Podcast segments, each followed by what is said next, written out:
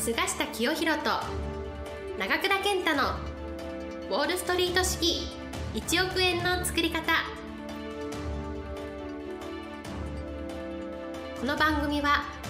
世界のお金を動かす金融界ウォールストリートで世界トップクラスの実績を残した菅下清弘と累計1100万部の本を売り上げ多くのベストセラーを作ってきた長倉健太がお金にまつわる話から稼ぎ方勉強法人脈の広げ方金融リテラシーの身につけ方などすぐに役立つ知識をお伝えしていきますそれでは今回の番組をお楽しみください。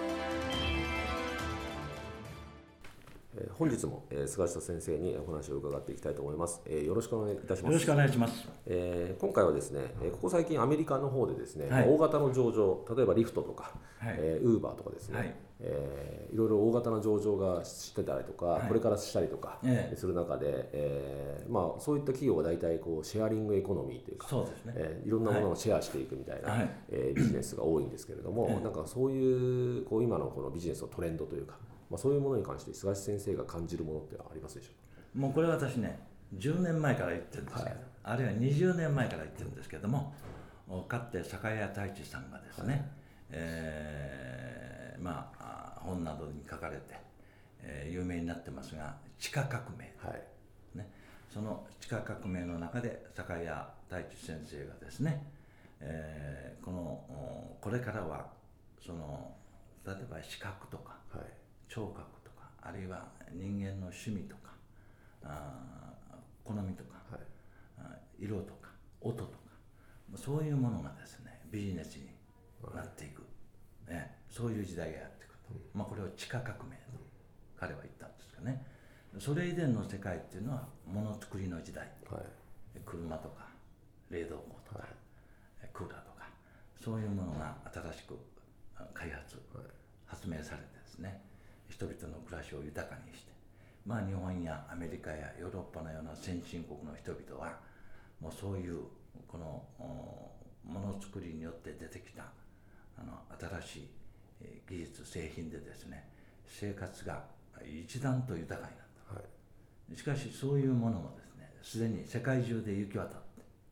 えー、先進国は成熟経済の時代を迎えてるんですね、はい、まあ我々日本人もですねえー、家庭に、えー、冷蔵庫やクーラーがない人を探すのも珍しいぐらいでですね、えー、多くの人が車を持っていた。こういうことだと思うんですがその次の時代がですね今は、えー、情報通信革命とい。ってですね、人間の知恵とか情報とかそういうものがビジネスになる、はい、こういう時代がやってくるということをですねまあこう坂井太一先生がかなり以前から言われたんですが、まあ、私はその地下革命を読んでですねそういう時代がやってくるということを私自身が知って、予測してですね株式市場でも銘柄選択する場合に大いに活用させてもらったんですね、その地下革命が今まさに我々の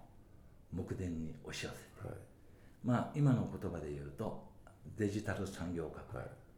あるいは日本政府は第4次産業革命って言ってるんですが、はい、そういう時代に今我々は遭遇してるんです。ね、はい、でこういう時代のこの、うん、メインビジネスっていうか、はい、主力のこの、うん、事業っていうのは何かというともう簡単に言うとですね無から有を生むビジネス、はい。ええ、社員も多数いらない、はい、オフィスもいらない、はい。ええ、いるのが人間の知恵アイデアだけだそれがリフトであり、ウーバーですね。もともと車持ってる人、ネットワークしただけです、何の設備投資もいらない、社員もほとんどいらない、コールセンターかなんかあればいいだけだと思うんですね、まあ私あのビジネスを詳しく知りませんけど、見た目だけです、あるいはウィーワークっていう会社、このオフィスいらないと、ね、オフィスいる時だけ貸します、でこれが私も以前からあの個人投資家の方々にこれから投資してあなたの資産が2倍 ,2 倍3倍あるいは10倍になる。その株は無から有を生み出すような企業に投資しなさい、はい、そうしたらそうなりますと。言ってたんですね。ですからこのシェアリングエコノミーっていうのは無から有を生み出すビジネスの一つの具体例です、はい、だから私はこういうシェアリングエコノミーっていうのは他にもいろいろアイデアがどんどん出てくると思います、はい、ね、その余ってる車を活用するとか、ね、はい、えあるいは空いてる部屋を活用するとか、はい、あの空いてる部屋活用するのあったじゃないですか。そうですエアビービーとか。そうそう。エエアビーね、えー、あれなんかみんなシェアリング、はい、だから余ってるものを活用するのに気づいた人は今の時代大金持ちになります、はい、えー、あるいは余ってるものを活用知恵とアイデアで活用している企業に投資すれば、はい、もう残念ながらトヨタやトニーに投資してるのの何倍もの利益になるかも、うん、私だから今私自身が投資家ですから、はい、投資する対象は無から有を生み出している事業モデルの会社ないかな、はい、これを探して投資してるんです、はい、ええ、そういう会社はどんな会社かっていうと今までなかったようなサービスを提供してるとか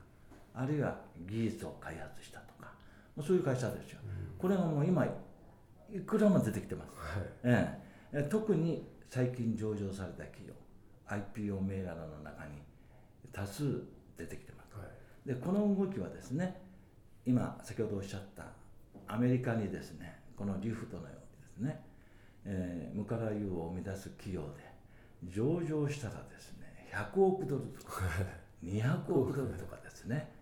まああのユニコーンって言ったら1000億円、はい、10億ドルですけど、はい、もうそれなんかがですねスケールが小さいぐらいの感じになってきた。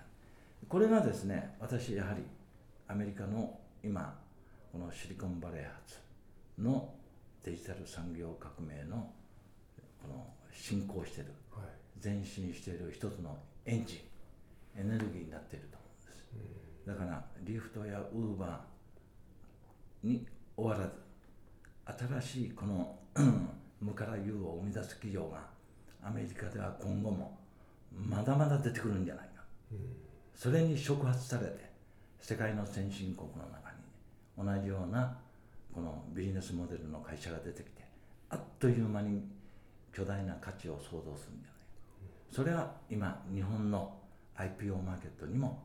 出始めてる、はい、うん、例えば、はいえー、九段っていう会社ありますけど、はい、この会社はまだ売り上げ5億か10億ぐらいだったと思うんですが、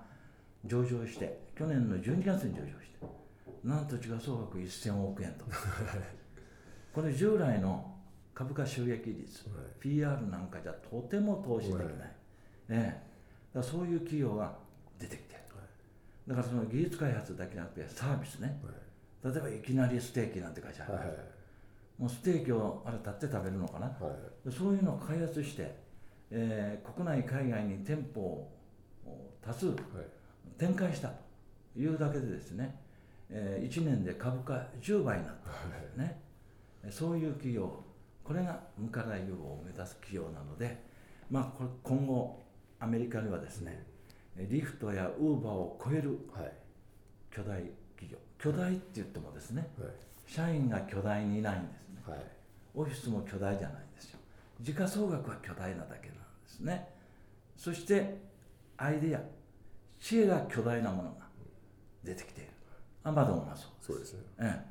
え、だから今後は日本もですねこのリフトやウーバーを目指す企業、アマゾンを目指す企業が私は出てくるんじゃないか、はい、それを今アメリカのユニコーン企業、はい、あるいはユニコーン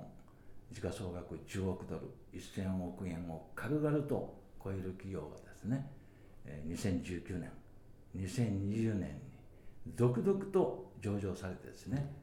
これが行き過ぎるとですね、はい。えー、2020年には、アメリカ初のシリコンバレーバブル、はい、IPO バブルになってですね当面のピークを迎えるんじゃないかなと、はい、まあ、そこで終わりってわけじゃなくて、はい、この情報通信革命はかなり長い期間私は続くと思います、以上です。はい、えー、ということでですね、えーまあ、今大型上場でですねアメリカも結構、え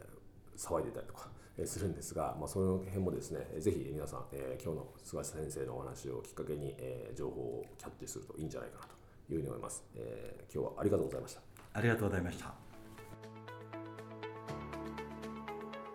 本日の番組はいかがでしたか？この番組は毎週お送りしております次回も楽しみにお待ちください。